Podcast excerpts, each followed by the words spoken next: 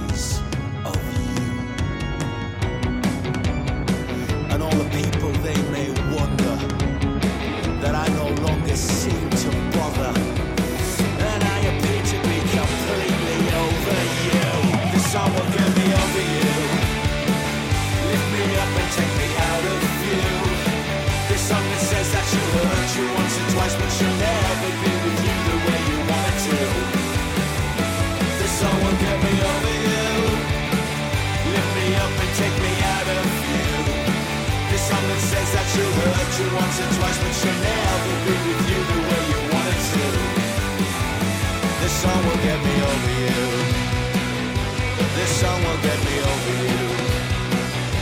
This song will get me over you. This song will get me over you. If that's what I really wanna do. Re. Ni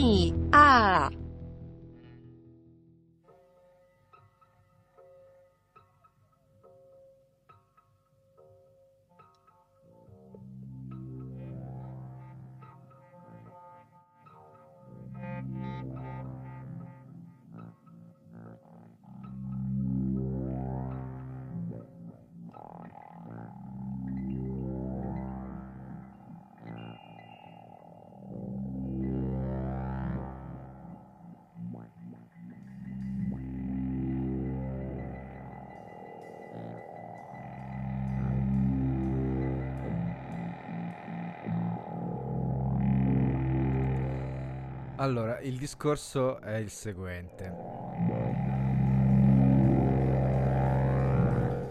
Innanzitutto, buonasera cari amici di Radio Antidoto alla 98esima eh, puntata di Rigogna. Sono le 16.04 e oggi è lunedì 27 settembre 2021. Un saluto anche a chi malcapitatamente eh, potrebbe essere finito sulle frequenze attorno ai 90.2 eh, che trasmettono, che dovrebbero in teoria trasmettere il, la trasmissione in FM nella zona di Cosio del Roscia.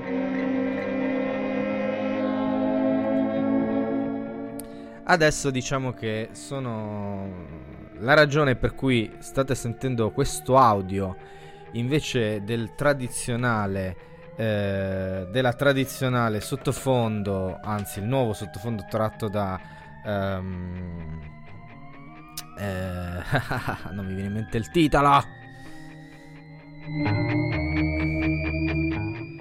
Dicevo, uh, invece del tradizionale sottofondo vi faccio ascoltare O Queen in Search of Space, l'album completo, cioè lo tengo su praticamente durante tutta la puntata. E c'è un motivo per questo, perché l- il tema della puntata di oggi eh, vorrebbe essere il viaggio.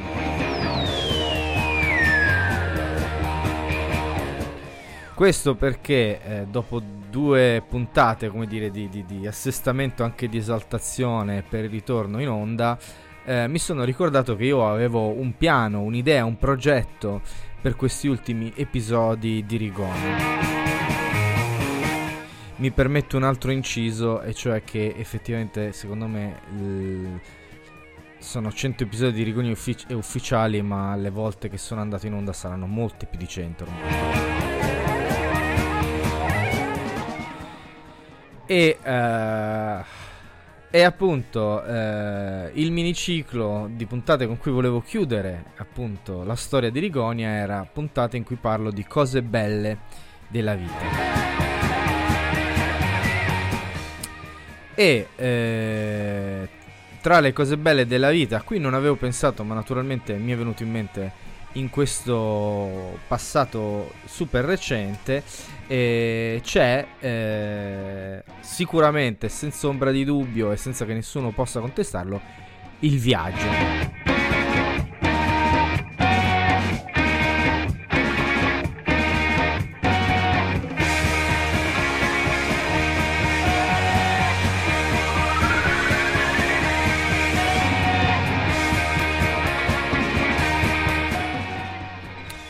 Ora però uh, nel frattempo io so, eh, quale musica migliore di In Search of Space degli Oakwind Space Opera, Space Rock Opera, Rock Space Opera per eccellenza per accompagnarci in questa eh, in questa in questa avventura. Però nel frattempo io sono stato distratto da altro. E, qui, e, e, da qui nasce la mia lunga. La mia lunga. Ehm, la mia lunga introduzione.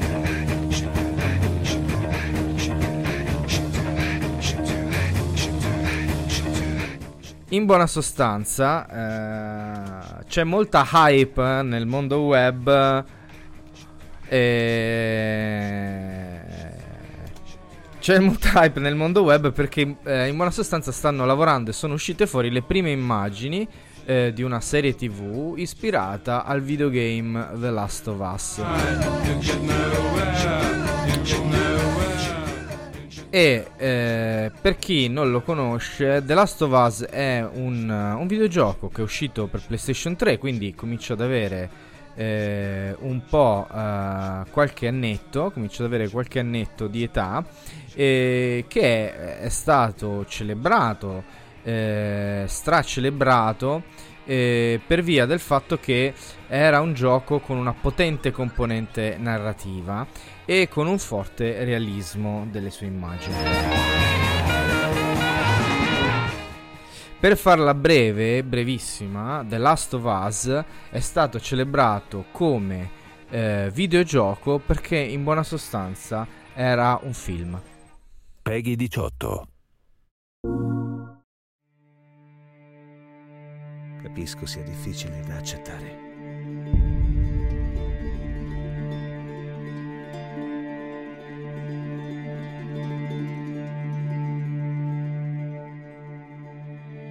Anche per me è difficile. Dalli! Ma è così.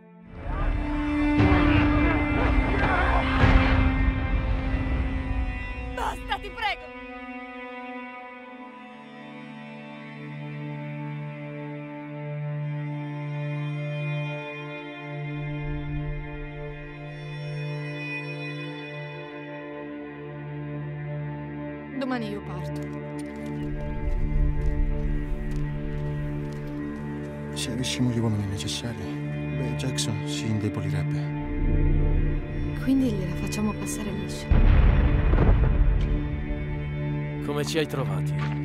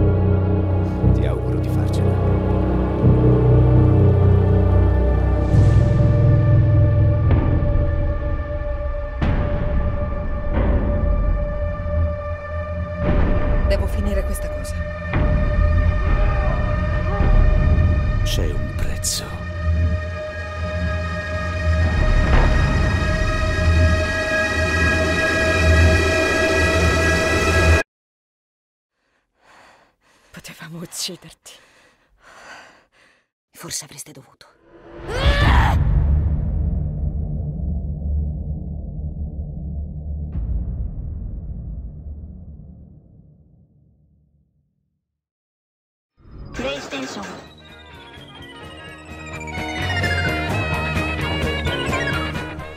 Quindi sono rimasto, mi sono, sono rimasto incastrato in questa conversazione con una persona che molto raggevol- ragionevolmente mi ha fatto notare che è inutile che io vada fuori di testa perché di punto in bianco vogliono fare di un film un videogame il cui punto di forza era essere eh, un film. Perché appunto, e cito le sue parole che sono particolarmente ben, eh, ben riuscite, il fandom, cioè la base dei fan di qualcosa, eh, ormai è una bestia che si ciba in continuazione di se stessa.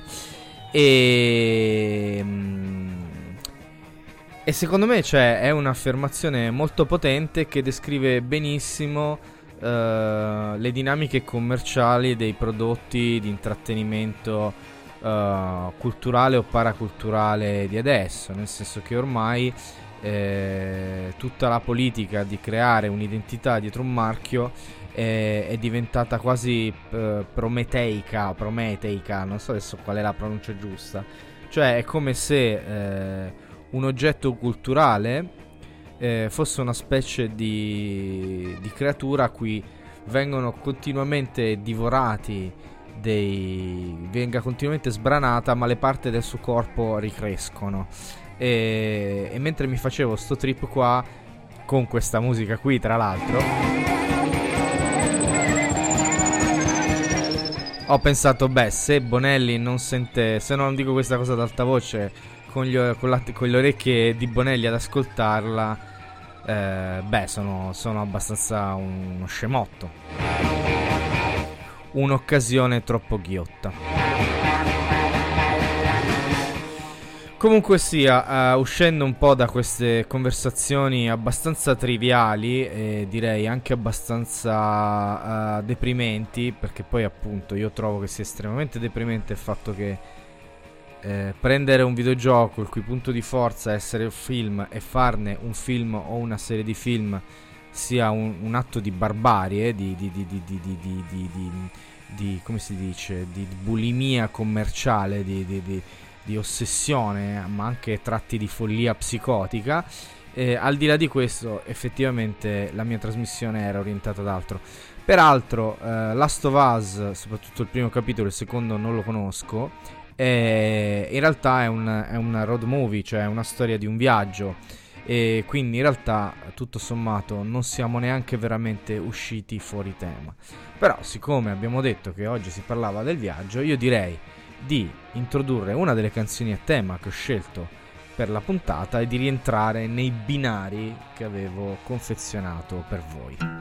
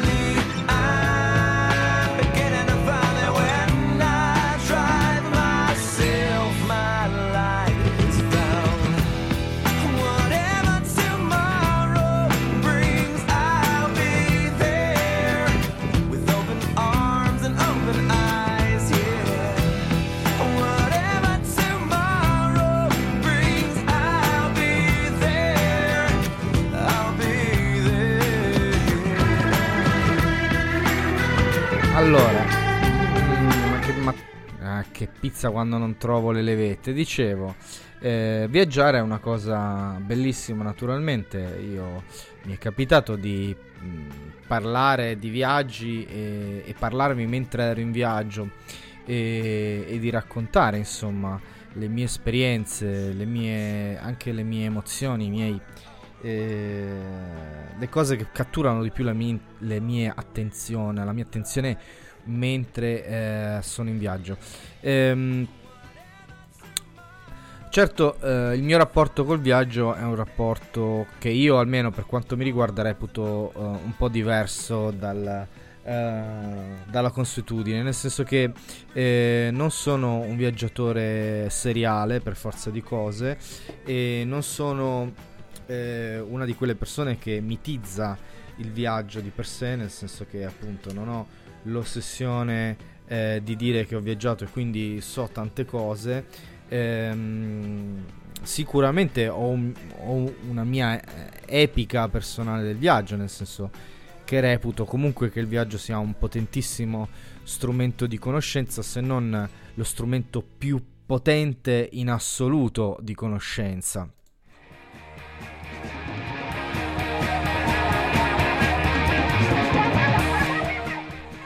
Però diciamo che non mi piacciono molto le travel blogger, non mi piacciono molto eh, le persone che prendono una cartina e ci mettono sopra le puntine per mostrare tutti i posti dove sono stati, eh, non mi piacciono le persone che vanno una settimana, due settimane in un posto e poi, come dire, eh, pretendono di averlo conosciuto, di averlo capito. Certo, naturalmente la condivisione delle, delle- delle impressioni di ciò che, si- che, che hai imparato è abbastanza eh, normale, naturale, anzi è una delle parti belle di viaggiare, come è capitato appunto a me di recente con questi dieci giorni eh, che abbiamo trascorso alle Canarie. Detto questo, nel senso, eh, come al solito, per quanto mi riguarda, anche l'esperienza del viaggio deve essere una cosa che in qualche modo eh, eh, deve riguardare, o che comunque per quanto mi riguarda eh, ha a che fare con la mia esperienza eh, personale, quindi con una forma intima di esperienza, una forma eh, intima di riflessività e soprattutto quello che ehm, il viaggio fa a te, cioè il modo in cui il viaggio interviene eh, su di te, sul- sulla tua anima, diciamo così, sulla tua eh, formazione, è una cosa del tutto invisibile, segreta e, e misteriosa che non soltanto ehm, non, non- non non andrebbe condivisa, ma eh, non puoi neanche veramente formalizzare perché in qualche modo ti ha trasformato ehm, in maniera silenziosa, in maniera implicita, senza parole, quindi eh, quello che tu puoi trasmettere è un naturale, inevitabile entusiasmo eh, per il posto, ma come il posto sia intervenuto eh, su di te, questa è una cosa che ehm, non puoi sapere, non puoi dire, o almeno cer- si cercherà sempre, si rincorrerà sempre, si rincorreranno sempre le parole per descrivere in che modo un posto è intervenuto su di noi senza mai se- senza mai del tutto completamente ehm, descriverlo eh, nella maniera esatta. Eh, è, se- è come... Eh, non mi viene un, un parallelo, mi viene a dire come l'esistenza stessa, nel senso cerchiamo tutti noi un senso in quello che facciamo e ogni giorno ce ne raccontiamo una scheggia, un aspetto, un riflesso, ma non saremo mai racco- in grado di raccontare la storia eh, per intero. È la stessa cosa con uh, le esperienze di viaggio, cioè tu puoi andare in un posto, puoi viverlo eh, e quel posto ti, ti, può cambiare, può avere su di te un effetto, una, una potenza, ma di fatto non potrai mai eh, del tutto capire a parole, nel senso descrivere, esprimere a parole il modo in cui il viaggio eh, ti ha trasformato, il viaggio è intervenuto su di te.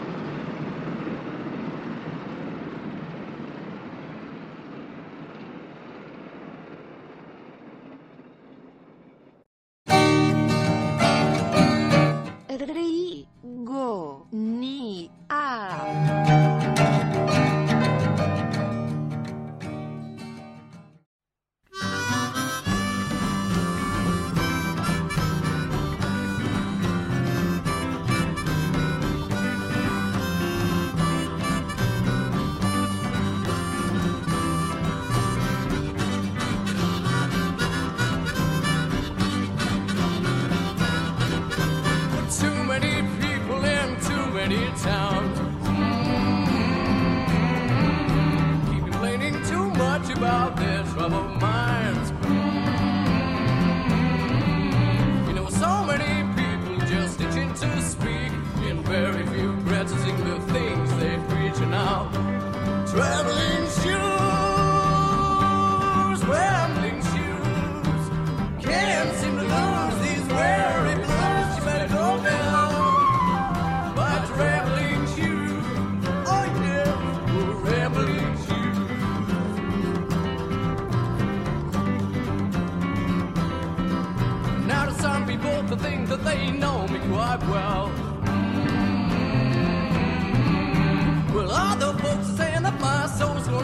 they're right. You know, so many people just itching to speak, and very few practicing the things they preach now. Traveling shoes,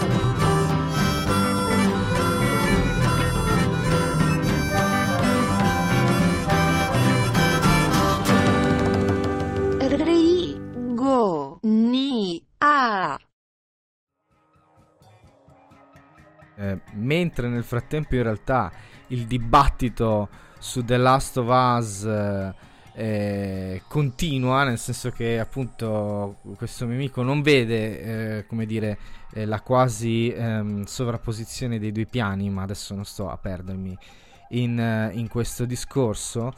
E,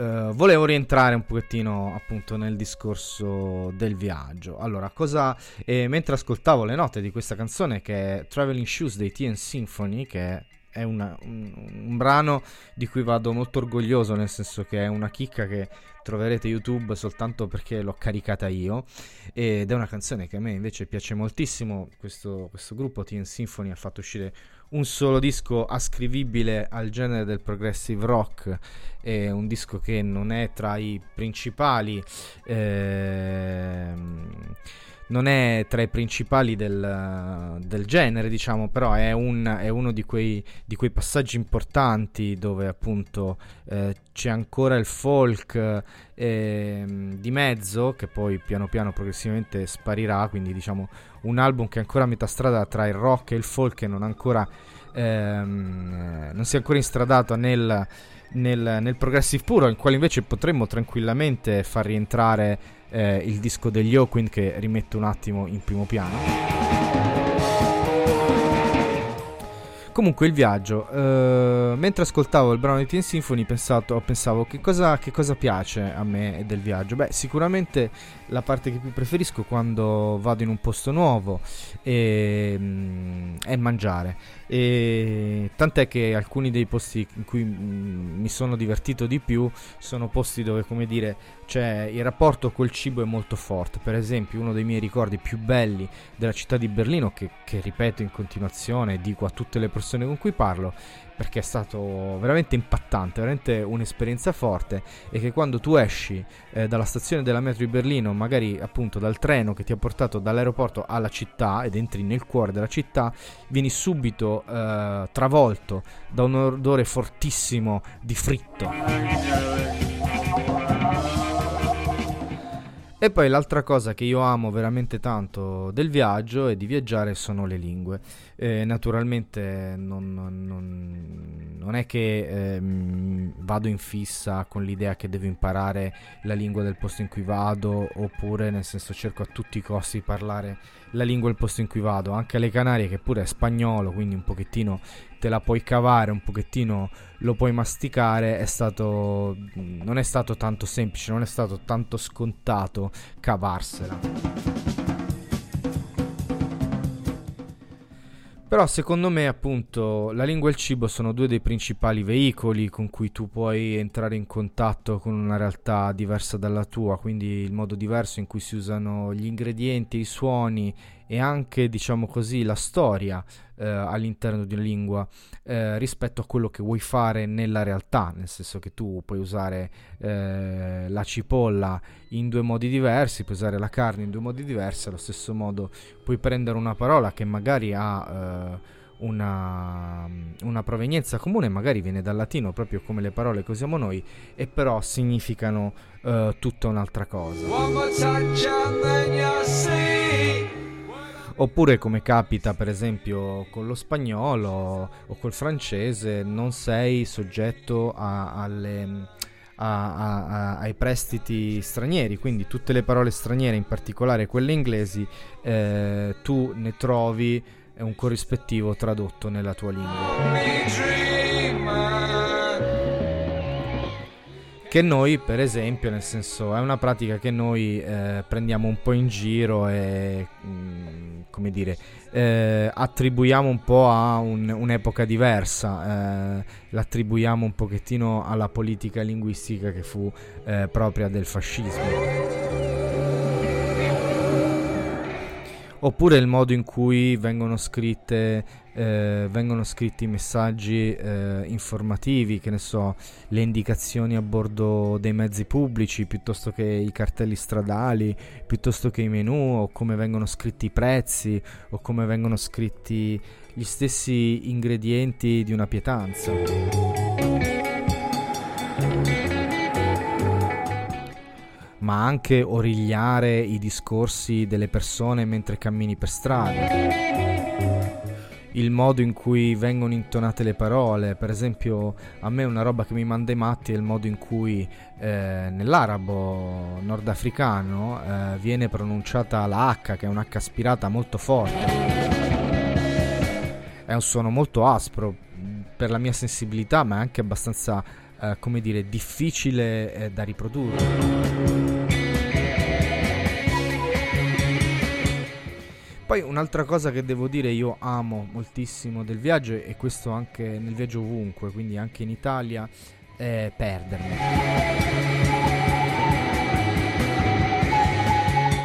Beh, io principalmente se posso nei viaggi vado a piedi, cioè mi piace camminare.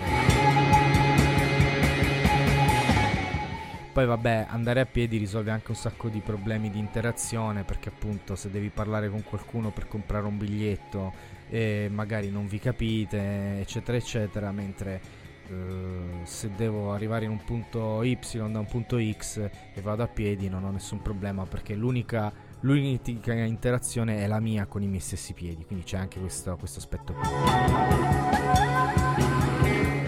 Però appunto andare a piedi cosa, cosa comporta? Che magari non è che stai lì a seguire il navigatore passo passo, magari lo tieni come punto di riferimento, ma può anche darsi eh, che tu in qualche modo eh, ti perda, sbagli strada o decida di fare un percorso diverso, ma soprattutto di attraversare quartieri e paesaggi che una mappa non ti può restituire, la mappa ti restituisce semplicemente la griglia delle strade, ma poi eh, i posti che attraversi per raggiungere i posti eh, non ti è dato conoscerli.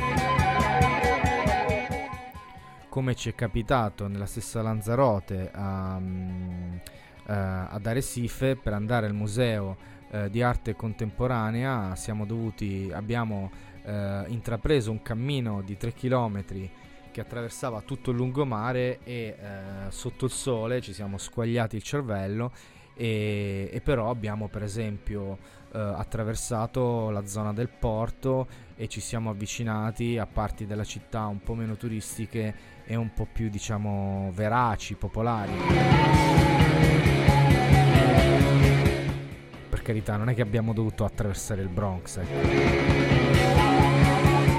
Però questa è una cosa che, che amo moltissimo fare, per esempio eh, mi ha lasciato ricordi molto forti di, eh, per dire di, di Lisbona. Lisbona è una città che, eh, nella quale sento di essermi fondamentalmente perso perché ci sono arrivato dopo un lungo viaggio in automobile con degli amici, ero molto stanco e non posso dire di aver capito eh, veramente che cosa ho fatto o dove io sia andato. Uh, semplicemente una volta arrivati a Lisbona, una volta trovato posto al campeggio comunale di Lisbona, una volta presi i mezzi e arrivati in centro alla città, eh, da lì ci siamo mossi.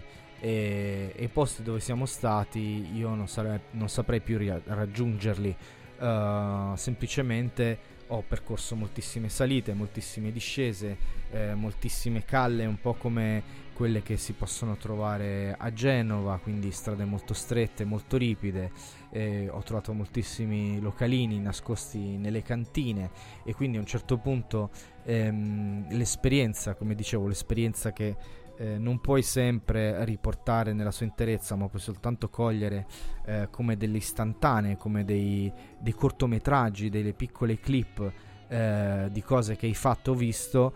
Eh, nel caso di, di Lisbona, per dire, ehm, mi ricordano eh, il fatto che appunto in tantissimi scantinati eh, nella notte di Lisbona ci fossero dei localini dentro cui ti infilavi e magari trovavi uno spazio molto più grande di quello che immaginavi da fuori, dove ti servivano del vino casereccio e trovavi, che ne so, una cantante che cantava uno struggente fado. Adesso, se fossi un radiofonico serio, vi aggancerei un fado, ma io il fado purtroppo eh, non ci ho pensato, è tutto improvvisato e quindi eh, vi aggancio.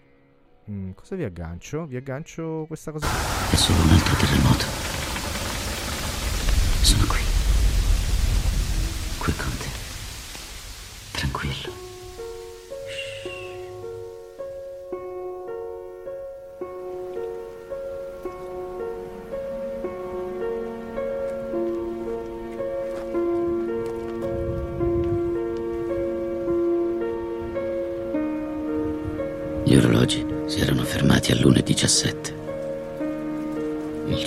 trapassato da una luce abbagliante. Poi una serie di scosse profonde.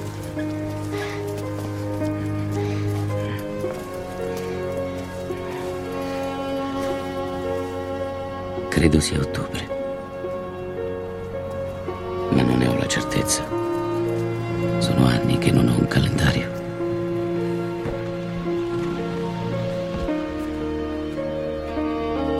Ogni giorno è più grigio del precedente. Fa freddo e il freddo aumenta man mano che il mondo lentamente muore. Non sono sopravvissuti animali e le coltivazioni sono da tempo sparite. Presto tutti gli alberi del mondo cadranno.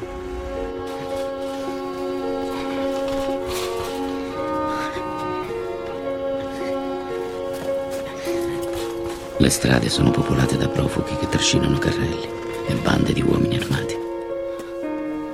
Cerca di carburante e cibo.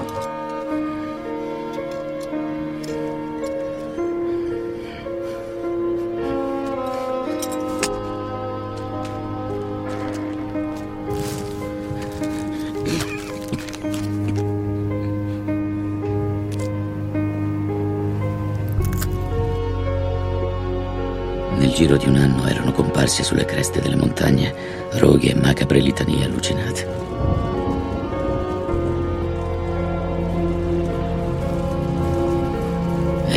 Arrivato il cannibalismo. Il cannibalismo è la grande paura.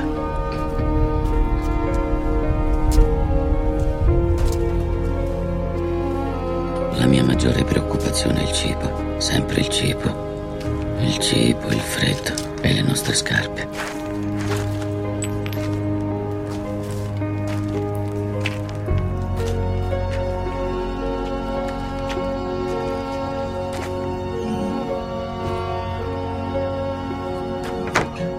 Volte racconto al bambino vecchie storie di coraggio e giustizia, ormai così difficili da ricordare. L'unica cosa che so è che il bambino è la mia garanzia e se non è lui il verbo di Dio, allora Dio non ha mai parlato.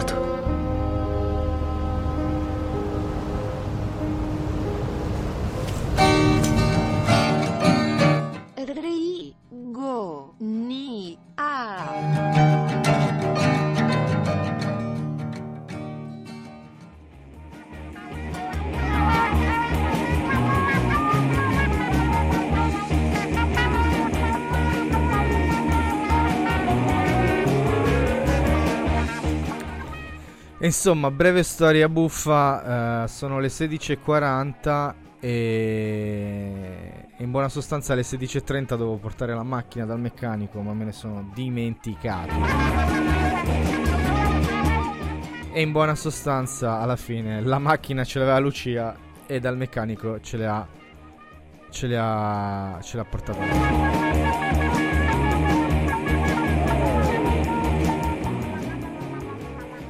E adesso mi chiede informazioni a cui io non so rispondere, quindi direi che vi beccate un po' di Pink Floyd.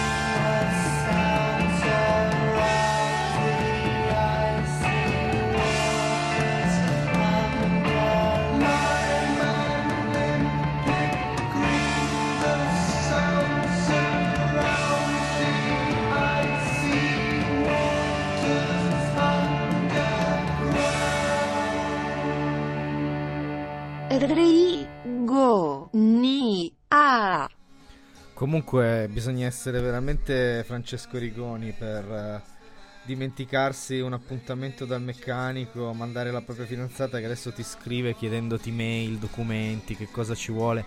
Non ci vuole niente, non ci vuole niente, spero soltanto che non ti facciano storie perché invece di esserci eh, Rigoni c'è eh, la moglie di Rigoni. E, e niente, mentre sotto di noi continuano a suonare gli Hawkwind, E mentre sotto di noi continuano a suonare gli Hawkwind, quasi qualsiasi cosa in questa giornata ci ha distratto dal parlare da quello che era l'argomento di cui volevo parlare, cioè il viaggio.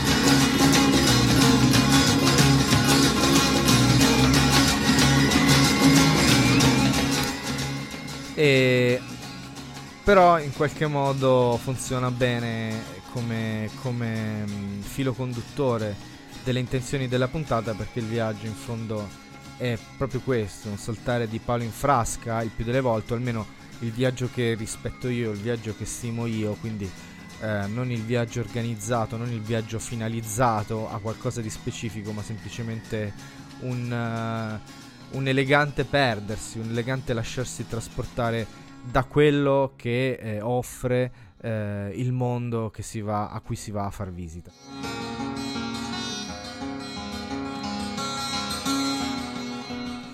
Poi in realtà per me il viaggio ha un significato ancora differente perché il eh, perché eh, soprattutto i primissimi viaggi che ho fatto nella mia vita, che mi hanno portato anche molto distante da casa, non erano viaggi eh, di piacere, ma erano, ma erano quasi coatti, nel senso eh, posti dove io dovevo andare e non discutere, dove di fatto poi non è che necessariamente si facesse la villeggiatura, ma si andava di fatto a stare. Quindi per me il viaggio inteso come villeggiatura è un viaggio un po' impoverito, che perde un po' di qualità, perde un po' di profondità, laddove invece eh, il viaggio reale, il viaggio quello dove vai a stare, dove vai a, a, confrontarti con la quotidianità di un luogo, anche, anzi soprattutto, eh, con la noia che una persona può provare nel stare in un posto. Mi viene per esempio subito in mente quanto fosse palloso e tedioso stare eh, nella casa del villaggio degli espatriati al cantiere che eh, mio padre, eh, nel quale mio padre lavorava nella zona di Cabernet in Kenya. E c'è poco da ridere perché quel posto eh, in Kenya si chiama veramente Cabernet. E la cosa più ridicola, mh, come dire, la cosa ancora più ridicola di questa cosa qui, Cabernet, eh, è che Cabernet è un luogo di montagna e quindi era una cosa assolutamente eh, normale, condivisa, abituale, quotidiana e indiscutibile il fatto che a Cabernet girassero eh, le mucche e gli alberi fossero dei sempreverdi.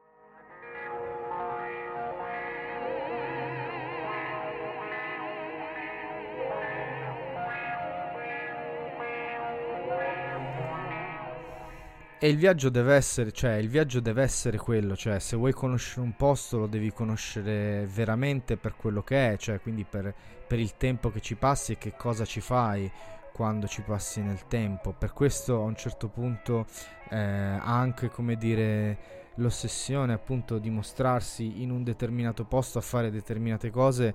Eh, per me ha senso fino a un certo punto, è più un'esibizione di quello che facciamo che non un un rea- una reale attività conoscitiva. Però è anche vero che quando una persona parte per un luogo con la, con- con la curiosità di approfondirlo, conoscerlo, esplorarlo, anche andarsi un po' a cacciare nei guai, eh, se non diventa semplicemente una scusa poi per mostrare le corna del cervo appese alla parete, lasciatemi passare l'immagine figurata, è davvero un, una bellissima attività, una delle più belle che si possa fare perché eh, la potenza, la proprietà del viaggio è quella di vedere mondi differenti dal nostro nel senso di cose fatte in maniera diversa dalla nostra. E probabilmente è per questo che alla fine i contributi che ho condiviso con voi durante questa puntata sono contributi un po' strani nel senso che eh, vi ho fatto ascoltare un monologo di The Road che comunque è un racconto di viaggio, sebbene post-apocalittico, eh, vi abbia fatto sentire il treno di Strelnikov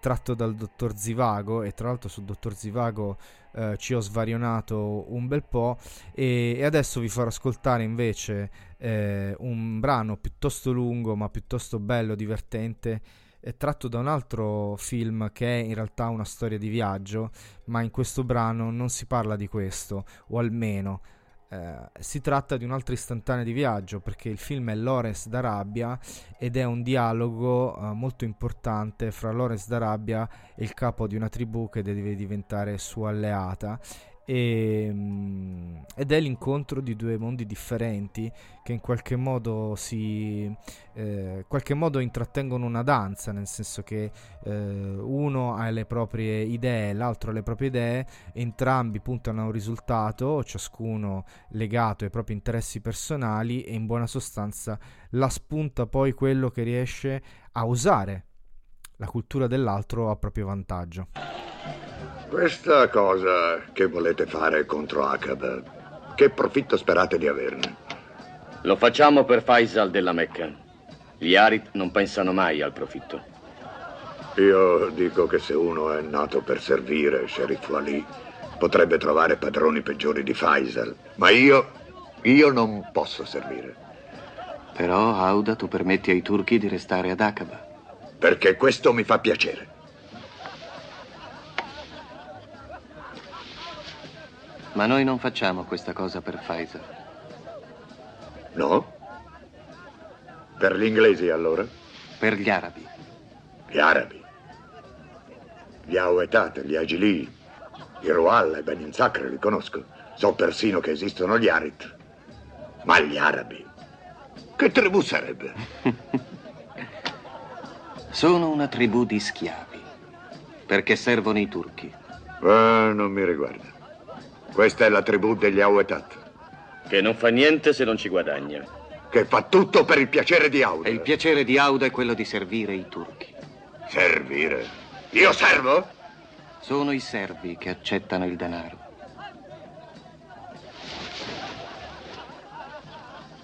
Io sono Auda Abutai. È un servo Auda? Ha mai servito Auda Abutai?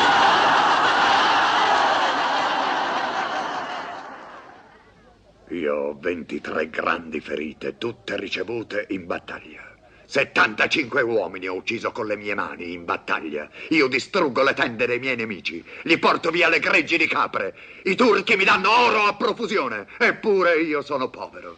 Perché io sono un fiume per il mio popolo.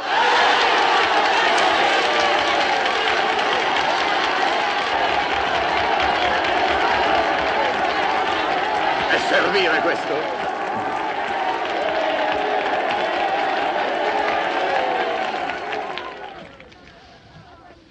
Ma adesso sembra che Auda sia invecchiato e che combattere non sia più suo gusto.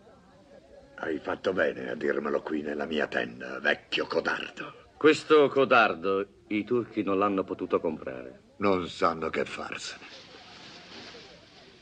Allora, io vi dirò quanto mi pagano e voi dopo mi direte se questa è la paga di un servitore. I turchi mi danno un mese dopo l'altro ben cento ghinee d'oro. Sono 150, Auda. E a te chi l'ha detto? Ho lunghe orecchie io. E una lunga lingua in mezzo. Ma 100, 150 cosa rappresentano? Sono niente. Briciole che raccolgono dentro il grande forziere che hanno. Ad Aqaba. Ad Aqaba. E dove? Mi stuzzicate come delle donne. Siamo stati degli stupidi. Auda non verrà con noi ad Aqaba. No. Né per l'oro, No. né per Faisal. No. Né per cacciare via i turchi. Ma ci verrà perché questo è il suo piacere. Tua madre si è accoppiata con uno scorpione. Ri, go, ni, a.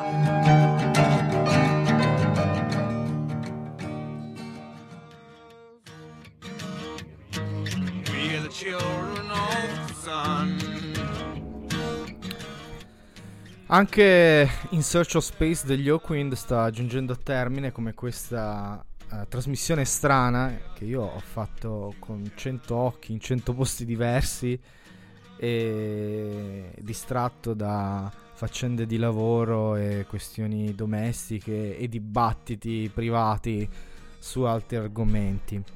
E naturalmente l'idea di parlare del viaggio non nasceva da un desiderio di, eh, di esaustività, nel senso che il viaggio è un tema che ricorre nell'esperienza delle persone, ma anche nella storia eh, dell'uomo in tanti modi diversi. Noi abbiamo affrontato per un certo periodo proprio qui su Rigogna la lettura di un testo che era la storia dell'Africa ed eravamo arrivati al momento in cui i primi uomini della storia del mondo eh, andavano eh, viaggiando eh, di continente in continente prima che i continenti stessi andavano a, si disgregassero e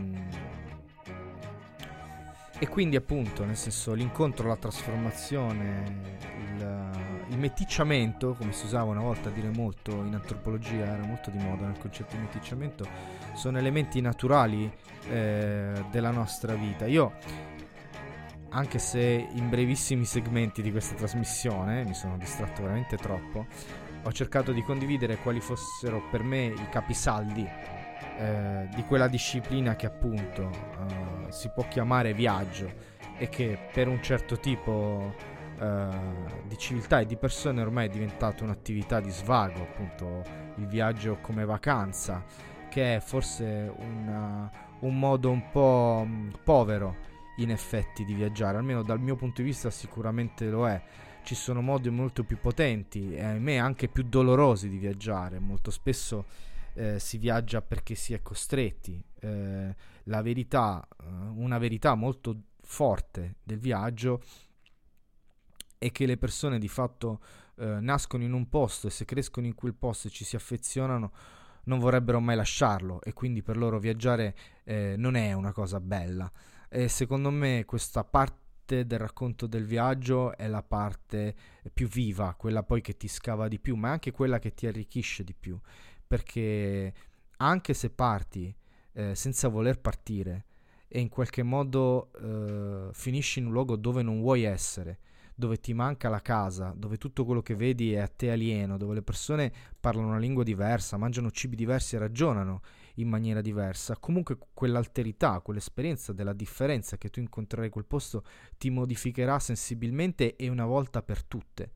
E questa è l'esperienza che ho fatto io sulla mia pelle e che so che eh, l'ho fatto in una maniera dolorosa ma non così dolorosa, mentre ci sono storie decisamente più traumatizzanti e traumatiche eh, di persone veramente che hanno perso se stesse eh, nel viaggio.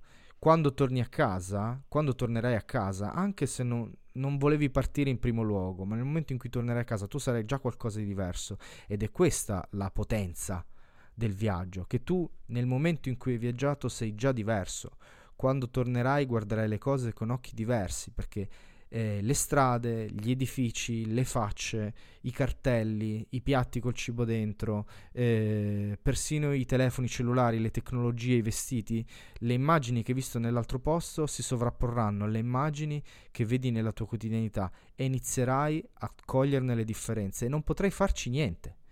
Non potrai farci niente perché questo è capitato. Il tuo cervello ha registrato quelle cose e quelle cose ti restano dentro. E questo è il viaggio per quanto mi riguarda.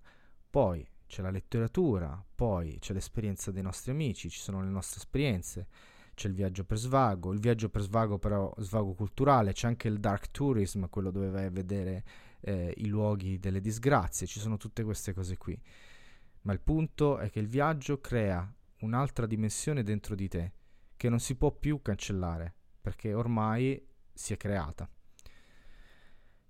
Con questo vi saluto, ore 17, 27 settembre 2021, Rigogna 98, alla fine sono riuscito a raddrizzare sta puntata proprio colpo di coda finale, sto sforando un pochettino, ma comunque un'ultima cosa ve la faccio sentire e poi mando una sigla. Restate con noi, un saluto a voi amici su internet, un saluto a chi a Cose da Roscia veramente è riuscito ad ascoltarmi. Un saluto a Lucia che è alla, all'officina Toyota di Corso Brunelleschi a Torino e un saluto ai miei colleghi con i quali sto parlando su WhatsApp. Ci vediamo per la puntata 99 e a questo punto io cercherò di fare in modo che la 100 la faccia a Cosio con, con il caro amico Fred. Un saluto. Secondo me internet, il web in generale, sta un po' minacciando il nostro status di essere umani proprio. Eh, a me è capitato questa cosa la scorsa settimana, no? Eh, ero registrato a un sito, non mi ricordavo la password per entrare, capita, capita, ricordo. Allora ho cliccato proprio su recupera password, no? Cioè recupera. E il sito mi è, mi è apparsa una scritta, ho scritto sicuro? Ho detto sì. È apparsa un'altra sicuro, sicuro? Ho detto sì. E a quel punto è uscita la scritta più infame, ricca. Confermi di non essere un robot. A me. ma come ti permetti? Allora a quel punto ho dato la mia risposta al computer. Prego Filippo di accompagnarmi. Prendo in prestito la 3 da Mileto. Caro sito internet, tu mi chiedi se io sono un robot. Ma allora io ti chiedo, secondo te, può un robot provare le emozioni che provo io, i sentimenti che avverto io, la felicità immotivata durante un giorno di sole, la nostalgia guardando fuori dal finestrino in una giornata di pioggia, il pubblico, l'entusiasmo, il calore che ti trasmette questa gente quando fai una battuta e ti applaude, la felicità di un abbraccio, la gioia, l'innamoramento. Può un computer, un robot provare tutto questo? No. E allora io ti confermo no, non sono un robot. È apparsa la scritta sicuro?